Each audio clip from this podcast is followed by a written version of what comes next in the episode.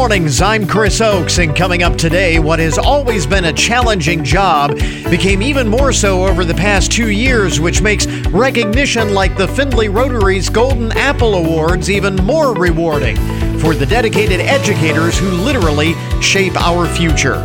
Also, this morning, we've talked about the international politics behind Russia's invasion of Ukraine.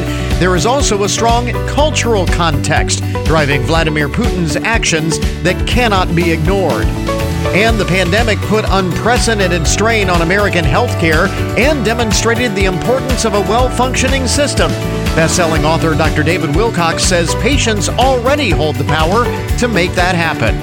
This is the Good Mornings Podcast Edition for Monday, March 7th, 2022.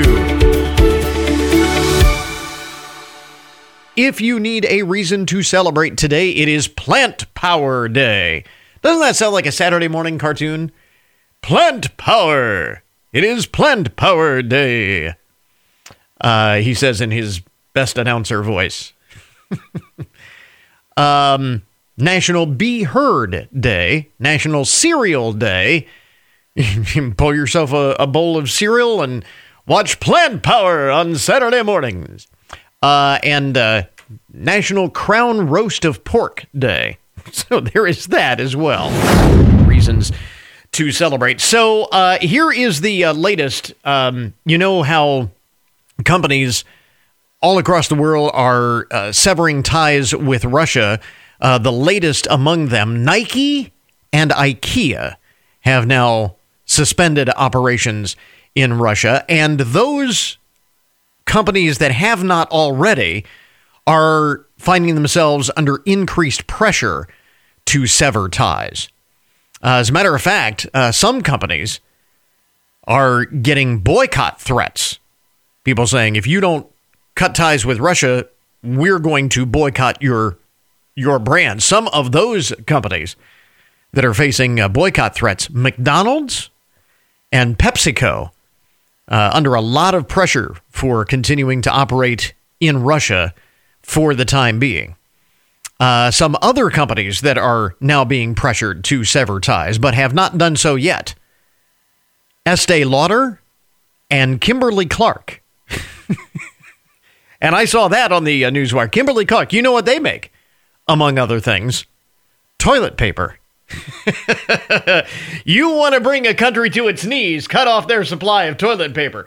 You remember what happened at the beginning of the pandemic when you could not find toilet paper on on store shelves.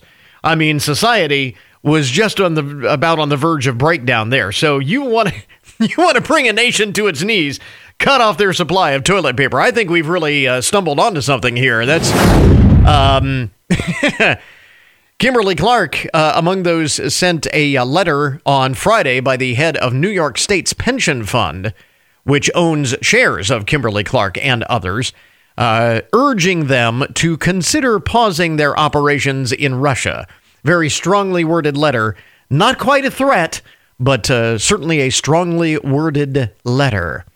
Uh, New York State Comptroller Thomas DiNapoli wrote in the letter that the companies continuing to operate in Russia face significant and growing legal compliance, operational, human rights, and personnel and reputational risks.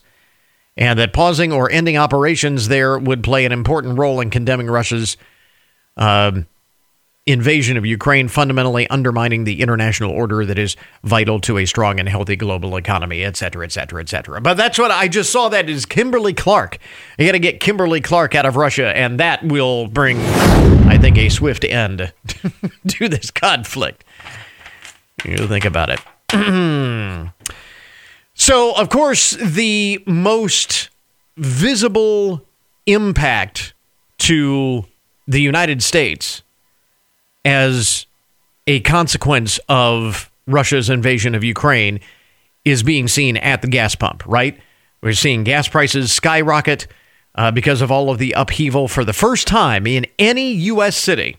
The average price of gallon, uh, average price of a gallon of gas, hit five dollars.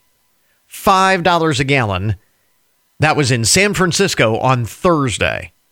It was the first time ever anywhere in the U.S. been over $5 a gallon on average.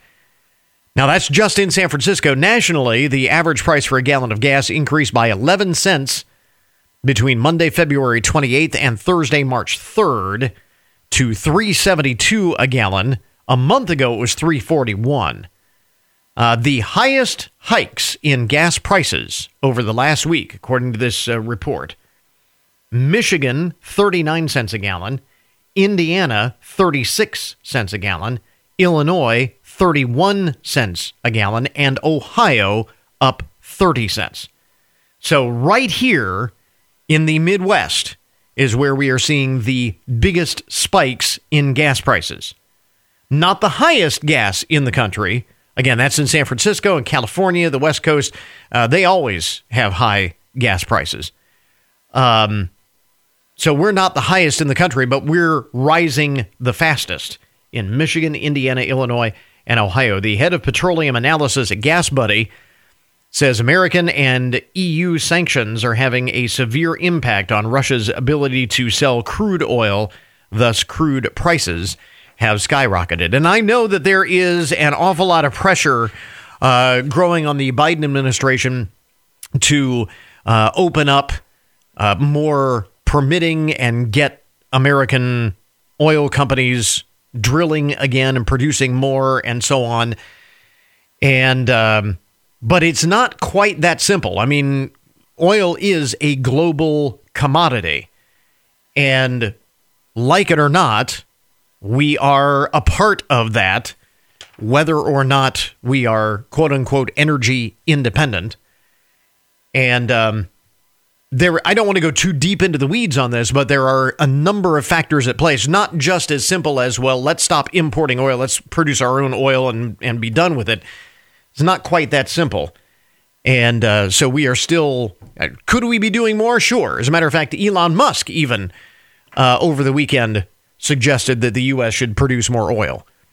He said, yes, that would hurt my company, Tesla, but obviously, but Extraordinary times call for extraordinary measures. I think he used those exact words. So, uh, certainly a lot of uh, pressure, but not quite as easy as drill, baby, drill uh, to keep gas prices low. They're going to go up regardless, just simply because it is a global commodity. So, but, uh, in any event, uh, a couple of other uh, interesting stories among the first things that you need to know this morning. You remember the uh, Oscars uh, surprised many people, and they announced last month that they are going to drop a number of awards, about a half a dozen awards from the live broadcast. Uh, now, the Hollywood Reporter says that those changes were made after threats by ABC television to drop the broadcast if they didn't. They say uh, they were told by a source that ABC uh, issued an edict to the Academy that it would not, it would cancel the Oscars telecast because there is a clause in the contract that uh, they apparently can do that. They initially wanted 12 categories to be removed from the show, but the eventual plan to drop eight categories from the live show was a compromise. Um, it's still not sitting well with Hollywood, but at the end of the day, ABC is not there to, you know, make Hollywood happy. They're there to sell advertising and get people to watch the Oscars. And if they think that those categories are not going to draw in audiences, you can see where they're uh, coming from. The uh, categories uh, for film editing, production design, sound, makeup, hairstyling, uh, original score, and three short film awards will be presented before the telecast, and then uh, the announcements and the speeches will be edited down and presented during the live telecast, but they won't be presented during the live telecast. The only one among those, I think, that I would have liked to uh, see stay was uh, original score, best music for original score. That I still think is a, a pretty cool category. And it seems like there's always a blockbuster film that wins that one. You know, block, big blockbuster films like the Batman, for example, probably is not going to win Academy Awards uh, for acting and directing and all of that, but they may win special effects. They may win best score. They may be, you know, so it's a chance to uh, honor the uh, big blockbuster films that always seem to win in the in that category, or even makeup and uh, and hair. I know they're not big categories, but usually big blockbusters win. Anyway, see how that goes. I just thought it was interesting that, uh, as it come to find out, that it was ABC that pushed the Academy to drop those awards. Wordle. Um, have you you get into the Wordle craze? I have not. I know a lot of people have. I have not. Um, now, uh, apparently, people are cheating in Wordle. This is the this is the thing now. Wordle, a, a wildly popular word game that the New York Times recently purchased. Uh, word Finder X, a word games reference tool, conducted a study using Google Trends data to find out how many people are searching for the answer to each day's Wordle game. They looked at data through February 20th and found that Google searches for today's Wordle increased by 196% since the New York Times bought the game. Search interest for the day's Wordle had the largest one week increase from February 6th through the 13th, when interest jumped from nearly 70 on Google's popularity scale to 100. They say the biggest Wordle cheaters can be found in New Hampshire, Rhode Island, Vermont, Washington, D.C., Massachusetts, and Maine. The New England uh, folks are cheaters. You're cheaters. They all had the highest number of today's Wordle searches in that time period. The least likely to cheat are players in Alaska, Mississippi, New Mexico, and Kentucky. So, for what it's worth, that was kind of interesting. And how about this?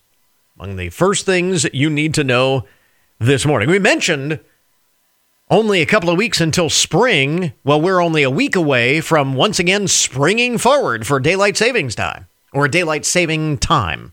Daylight sa- daylight saving time. I don't know the proper term. People get bent out of shape when you say it wrong.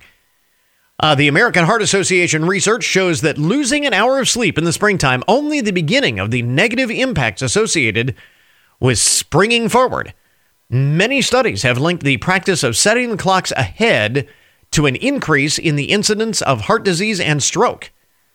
A 2018 study from the American Scientific Sessions showed that hospital admissions for AFib, the most common type of irregular heartbeat, go up during the transition when we spring forward. Wonder why that would be. Study showed no difference in AFib admissions for the days following the end of daylight saving time when we fall back, it's not such a big deal because we are gaining an hour of sleep. Another study linked the loss of an hour of sleep with a 24% increase in daily heart attack counts, while the regaining of an hour of sleep was associated with a 21% reduction in heart attacks. It is thought that these health changes likely have something to do with the disruption of the body's internal clock.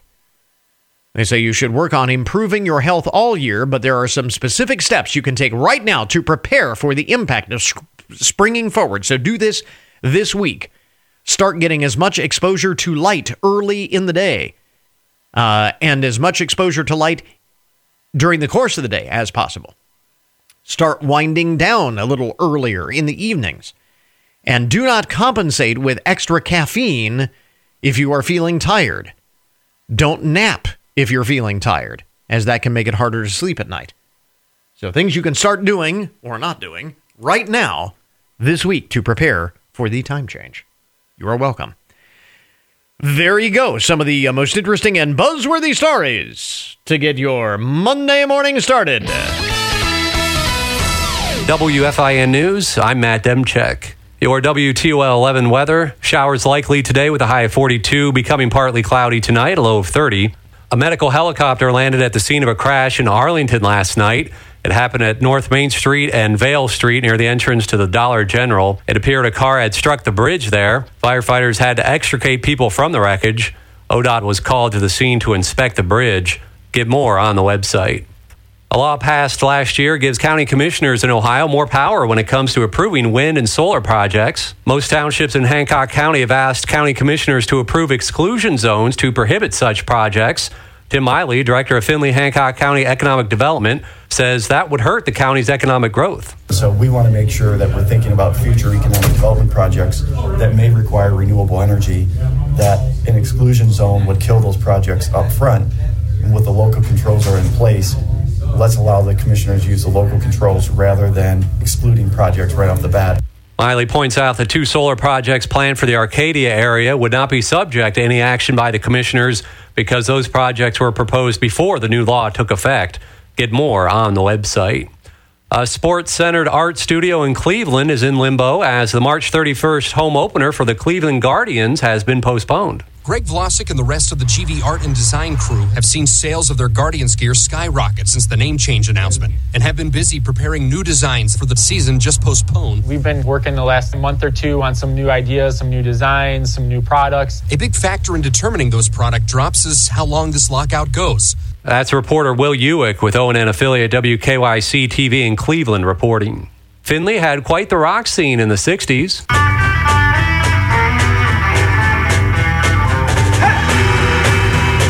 That's a band called Children of Time. You can learn more about them and many other Findlay bands in a new exhibit at the Hancock Historical Museum called Findlay Rocks the 60s. The exhibit is a walk down memory lane, giving people a chance to hear the music of the time, as well as band members' stories of what it was like playing rock music in Findlay in the 60s. Learn more about the new exhibit on the website. Get more news online anytime at WFIN.com. And now we get to our cover story this morning, and what has always been a challenging job became even more so over the past couple of years, to be sure, which is why recognition like the Findlay Rotary's Golden Apple Awards makes it even more rewarding for the dedicated educators in our community who literally shape our future. Matt Hall is here from the uh, uh, Findlay Rotary, who's heading up the uh, Golden Apple Awards uh, program once again this year. And Matt, thanks very much for uh, dropping by. We certainly appreciate it.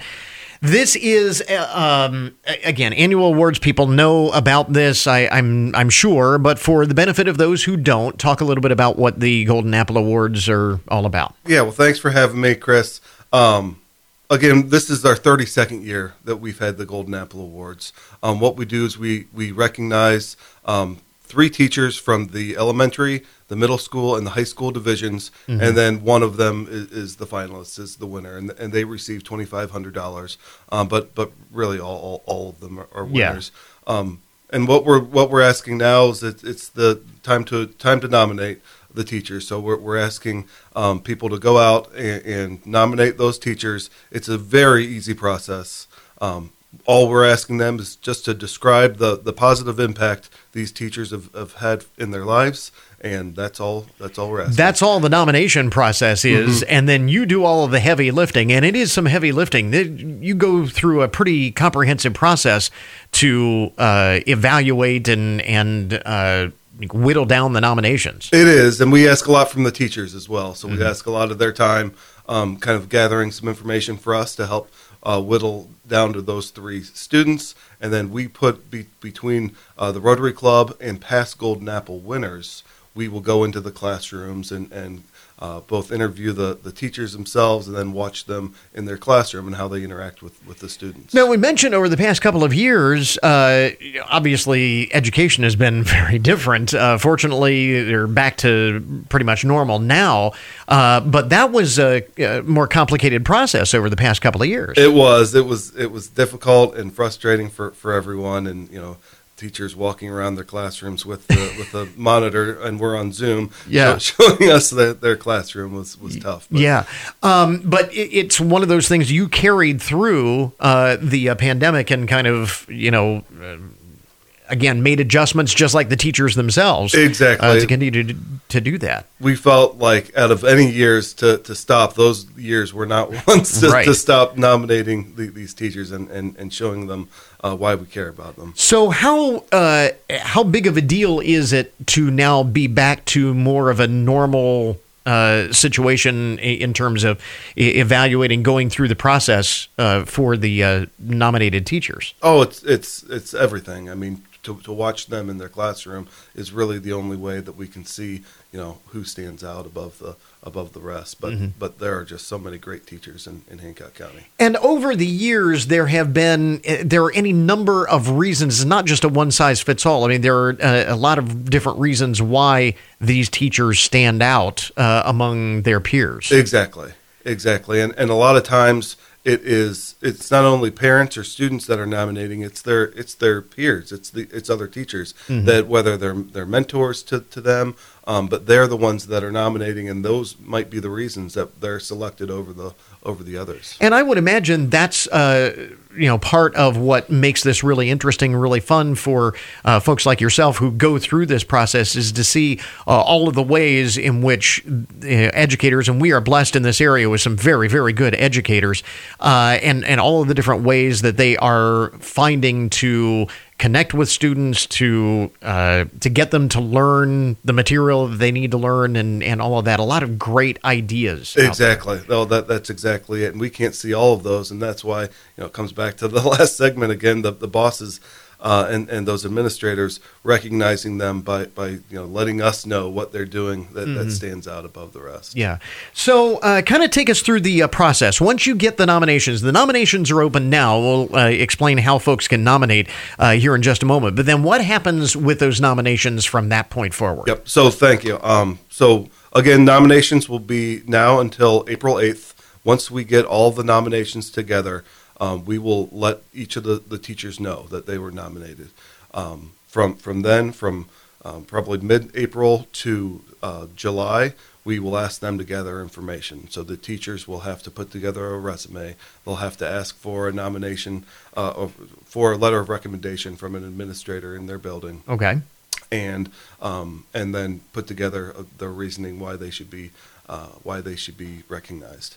Um, then it's up to us to whittle all those teachers down into the final 3 You have uh, interviews with those teachers then? We do, and that we'll start that when the school year begins in the fall, Okay. and we'll do that within the first month of the school. We'll have the interviews with the teachers, and we'll we'll sit in their classrooms, and then in October is when the the the ceremony is. Yeah. The uh, you mentioned you actually uh, step into the classroom and and spend some time uh, seeing that interaction personally. Exactly. Yep. We just stand in the back, you know, just like a fly on the wall, and watch watch the teachers do the, do their work. Yeah. The uh, then the awards are in the fall. Correct. So obviously, this is a, again just demonstrates how involved this process is. You're starting now, and the awards actually won't be uh, for several months yet, uh, even into the uh, the next school year.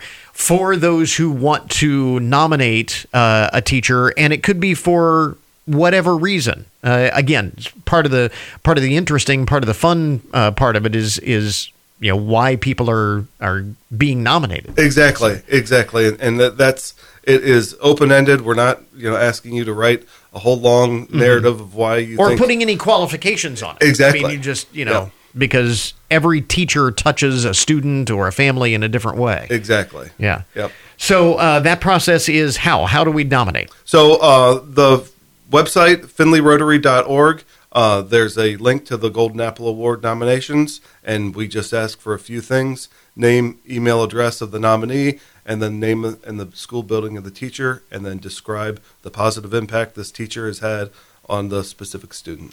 And again, uh, it's the Findlay Rotary, but it's not limited to Findlay City School uh, Nope. Teachers. Findlay and Hancock County. Yeah, correct. So, uh, and that deadline for nominations is uh, April eighth. April 8th. Uh, so we have that link up at our webpage if you want to check that out online. And again, uh, this is something, one of the other things that we've talked about, and we'll uh, talk more about it when we get closer to the uh, awards themselves. Uh, there is an award. I mean, you know, it's recognition, but then there's also a cash award. And so often you see those uh, teachers just turn around and reinvest that into the uh, classroom. So Exactly. it's- Exactly. just kind of demonstrates why they are uh, at the top of their game. Again, uh, Matt Hall with the uh, Findlay Rotary Club. Go to uh, goodmornings.net if you want to link up to uh, nominate a teacher uh, in whatever class. I mean, these can be standard classrooms. I know there have been music teachers and Exactly. e-teachers and, you know, all kinds of teachers. They take all different forms, uh, and they're all eligible. Exactly. Uh, check it out online for uh, more information. Matt, thanks very much for dropping by. We Thank appreciate you. Well, you recall last week we were discussing the international politics behind Russia's invasion of Ukraine, which is important to understand, but there is also a cultural component that is likely at least as much a driving factor behind Vladimir Putin's actions and it is something that cannot be ignored or underestimated. Dean Foster is the founder of DFA Intercultural Global Solutions and has published a series of books aimed at helping people understand cultural practices and idiosyncrasies when they are doing business in other parts of the world. And he recently wrote a piece for the website medium.com on what he calls the cultural context of current events. And Dean, first off, you say this is a fundamental driving factor between behind all of human social behavior and if you ignore it you're only getting you're only understanding half the story. Absolutely chris. Um, you know someone once said that culture will eat your lunch. Culture is what drives the political decisions that nations make it's not the other way around. We used to think that culture was the soft result of political and economic and, and social policy decisions that nations made. But in fact, if you take a look at what's going on in the headlines, in every case, you need to understand the culture because that's what's making the political and economic and social policy decisions. So, in the case of Putin and Russia and Ukraine, there are several layers to this cultural context, which in some cases uh, dates back centuries. So, let's start with Ukraine because this is a perfect example. One of the reasons that they have, as an independent nation, positioned themselves as the gateway between West and East culturally is rooted right there in the name. Exactly. Uh, first of all, we need to be clear. The country is Ukraine, or as Europeans refer to it, Ukrainia, but it's never to be referred to as the Ukraine, which in the past we often did. Because to say the Ukraine kind of demeans its status as an independent nation, an independent and very different culture from the Russian culture and from Russia. So the country is Ukraine or Ukrainia, but not the Ukraine. And it actually means uh, borderland. That's right. It's a borderland between East and West, between uh, Russia and the rest of the countries in the region. And uh, it distinguishes itself from, it is the border, on the border of Russia, on the border to the east, but it is not part of Russia. So that kind of, like we said, explains why they kind of feel positioned uh, as that gateway between East and West and the current dynamic. And then in the case of Russia, uh, my takeaway from your analysis, if I'm reading this right, is that obviously this is a country with a very long and proud history, again, dating back centuries.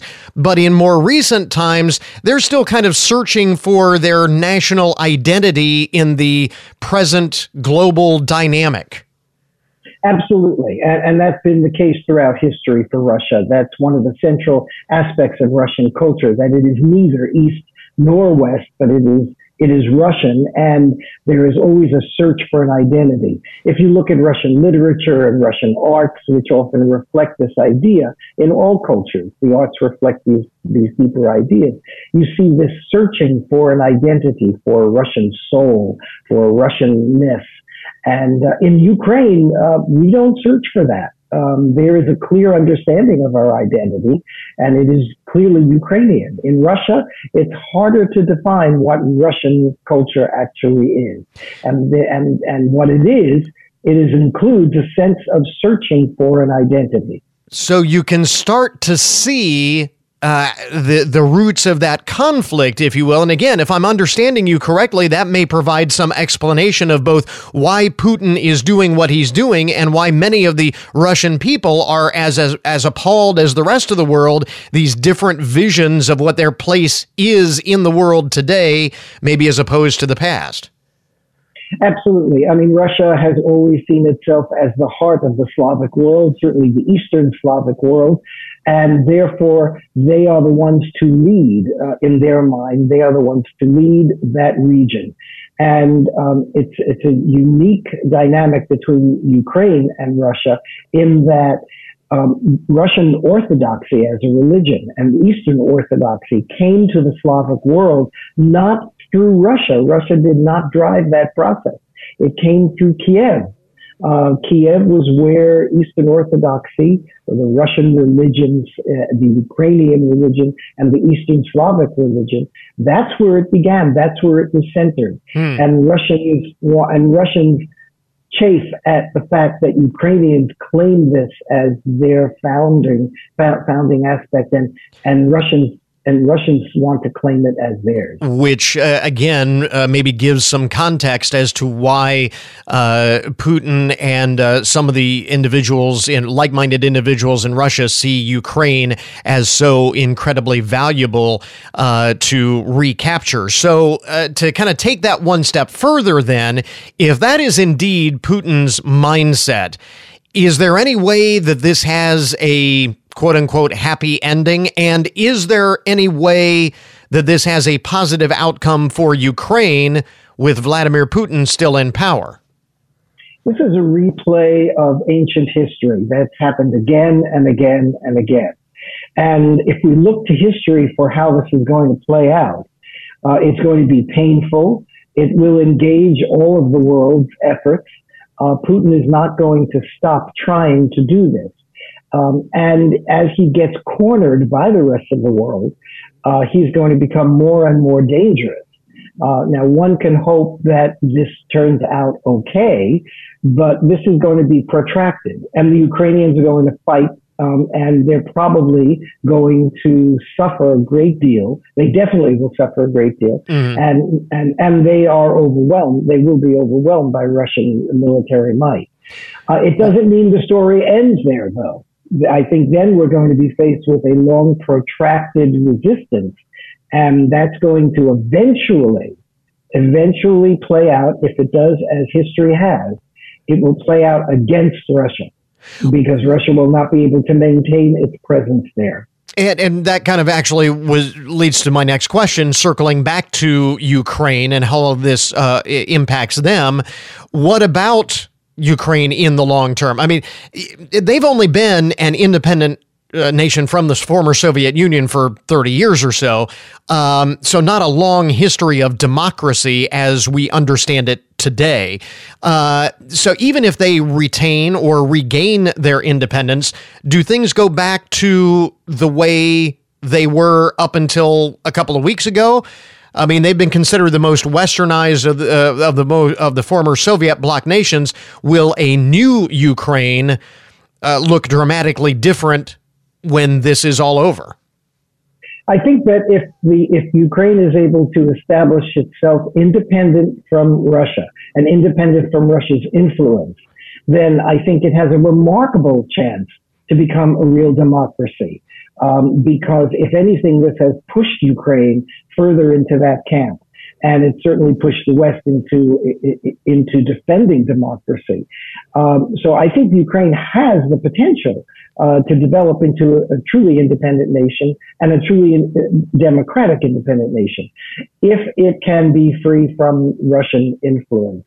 And uh, that's always been its struggle and uh, Russia is going to make it very difficult for Ukraine to do so. So that's a big if. Really fascinating uh, insight into the cultural context driving Vladimir Putin's actions that we have seen unfold over the past several weeks. Again, Dean Foster is founder of DFA Intercultural Global Solutions, a number of books aimed at uh, helping people understand cultural uh, practices uh, in, in business settings around the world. And this piece we will link up at our webpage so uh, folks can take a look at it. Dean, thanks very much for taking the time this morning. We appreciate it. Chris, a pleasure. Thank you.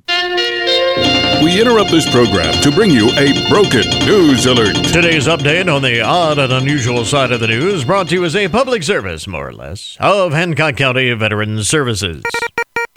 Police in Denver, Colorado are investigating a rather unusual robbery a thief made off with a box of human heads. a box of human heads. Authorities say the robbery occurred between the afternoon of March 2nd and the morning of March 3rd. The suspect stole a box labeled Science Care. It was full of human remains to be used as, for medical research. A rather a macabre theft. Uh, science Care is a program for donating bodies to science for educational purposes. no arrests have been made. Should anyone find the human heads or know information about the suspects, they are encouraged to contact the Denver Police Department. I I'm I have to wonder whether or not the uh, thieves realized what it was they were stealing. I mean, did you intentionally steal a box of human heads or was that an accident? Do you think you were getting something else? I don't know.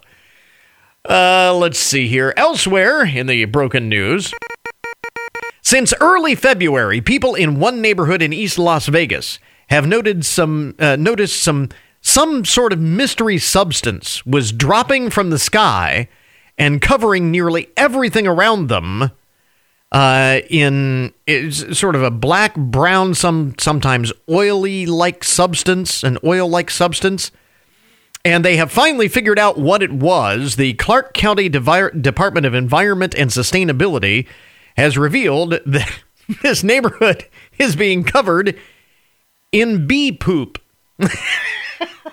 the the droppings of bees. Uh, lab re- results have confirmed this. Uh, the public information officer for the Department of Environment and Sustainability, Kevin McDonald, says, quote, it's more or less a nuisance, but we have seen in other areas around the world that industrial pollution can lead to environmental and health impacts. Uh, one beekeeper in the region says that the weeks before spring are a prime time for things like this to happen as bees emerge and swarm in new places entire neighborhood being covered in bee droppings.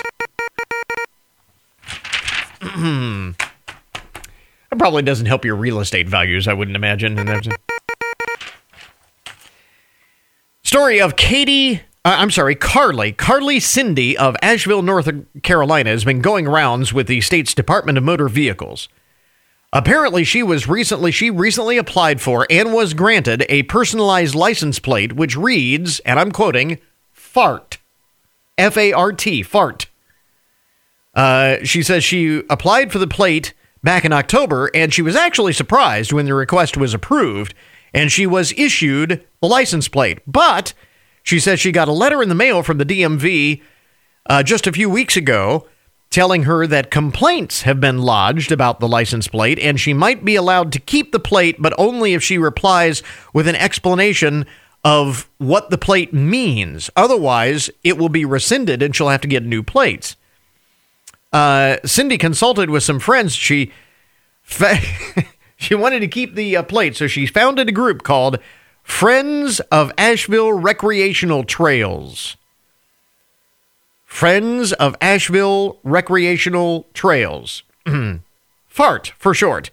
She said the group has a mailing list, a website, merchandise, even holds meetings. She says she submitted her letter of explanation to the DMV and is now waiting for a response. Fart. What else would it mean? What else? Uh, of course, that's what it means. What else would it be? Did you hear about this? A bit of a scare uh, on a flight from Seattle to Orlando. Alaska Airlines.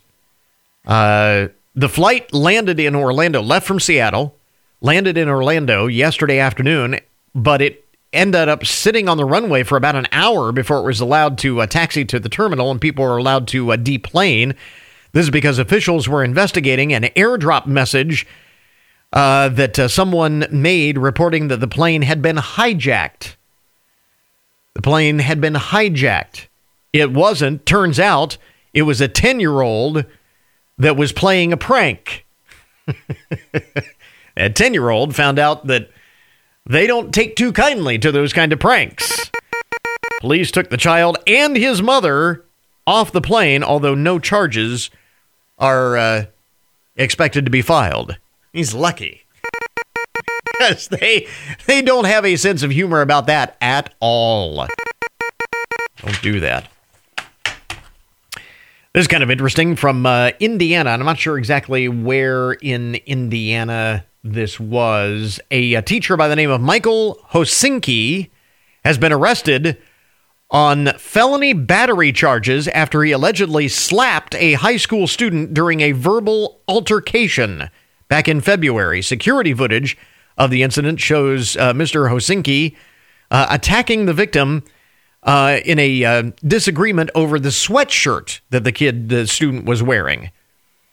Uh, so he has been charged with felony battery for uh, slapping the student during a verbal altercation. By the way, it's kind of interesting because Mr. Hosinki was just named Teacher of the Year. just named Teacher of the Year. Or not.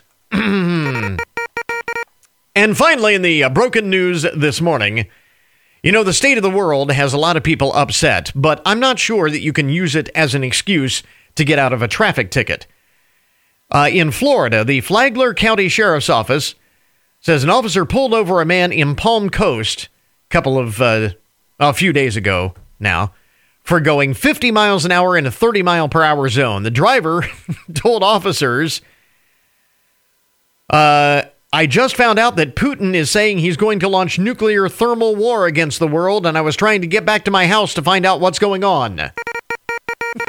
that was his excuse for, for speeding. Um, uh, the uh, deputy can be heard saying, I saw you run a stop sign, make a left turn, and then hop on the gas. And he explained that he was concerned about uh, the possibility of nuclear war. Now, the report doesn't say whether the driver was actually cited, but I don't think that that's going to get you out of a ticket. You know, that's I just don't think that that's going to. There you go. That is uh, today's broken news report. This update on the odd and unusual side of the news brought to you as a public service, more or less, of Hancock County Veteran Services. We now re- return you to your regularly scheduled programming. The pandemic outlook is improving across the country, and health officials are cautiously optimistic about the downward trend in Omicron cases. A number of states and large private businesses have announced a reduction or dropping of mitigation measures. We all share the same goal to get to the point where COVID is no longer disrupting our daily lives. Here at WFIN, we'll continue to pass along the latest information so you can stay informed. 1330 WFIN, WFIN.com, and 95.5 FM. Your daily download now the numbers behind the news and the statistics that shape our lives. This is really interesting as we uh, all head back to work uh, on this Monday morning. American workers uh, apparently are not feeling very appreciated for the work that they do. In a new OnePoll survey of 2,000 people, 63%, nearly two thirds, say they feel unappreciated by their employer on a daily basis. Bosses listen up. Almost as many, 59%, say that they have never had a boss who truly appreciates their work.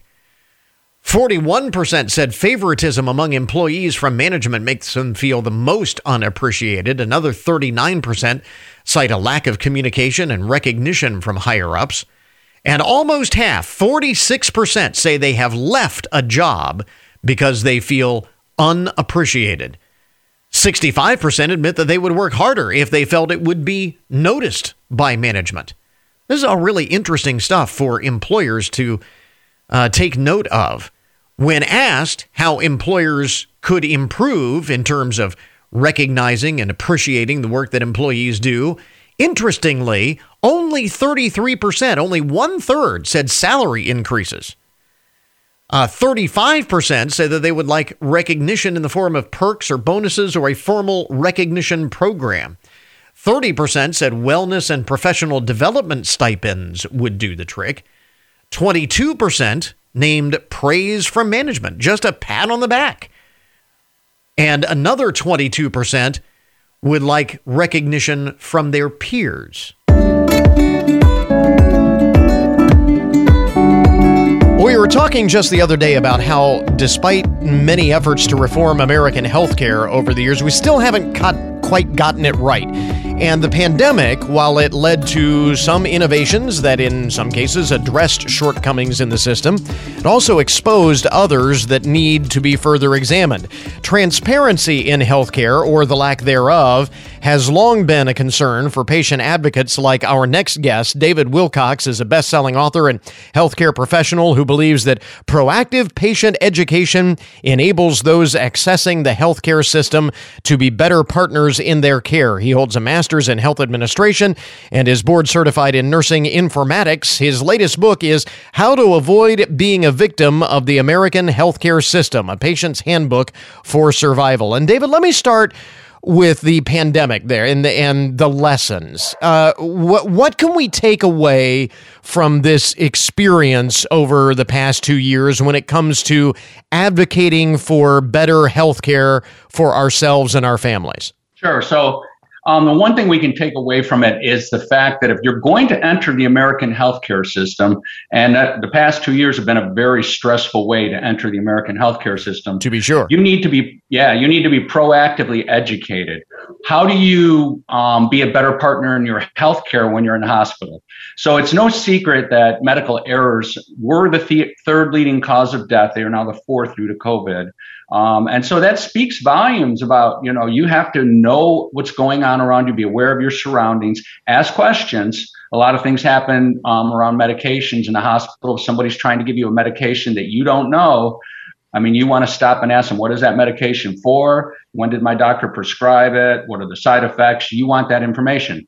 I mean, no, no nurse or doctor goes to work to do a bad job. Unfortunately, with the stresses of the American healthcare system and how many patients you have to see to make it profitable for the bean counters at the top, there are going to be situations that are harmful. Something we've heard about in the pandemic, how overworked doctors and nurses are. How much of that really uh, is what ails us versus all of these other policies, procedures, that kind of thing? Yeah, so long hours. I mean, uh, as a nurse that did 12 hour shifts, I wasn't my sharpest in my 11th hour as I was in my first hour. Sure. Um, so a lot of that is dependent upon what's going on in my assignment. But maybe I have a patient who's not doing well, who's requiring more of my attention. So it, there's a lot of factors, a lot of variables into the acuity of the patients um, and into what you can do as a caregiver, depending on what kind of support system you have. And right now, the support system behind the caregiver, be it a physician or a nurse, is not the greatest. We've seen that.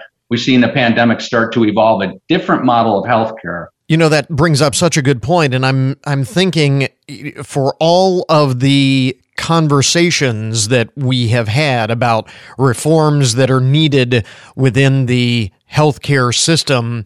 I don't know that we've ever talked about or anyone has ever brought up the idea of limiting the on duty time or mandatory uh, rest periods for doctors and nurses. And we have this for airline pilots, we have it for truck drivers. It would seem that it would be at least as important to have mandatory break periods for those who literally have our lives in their hands.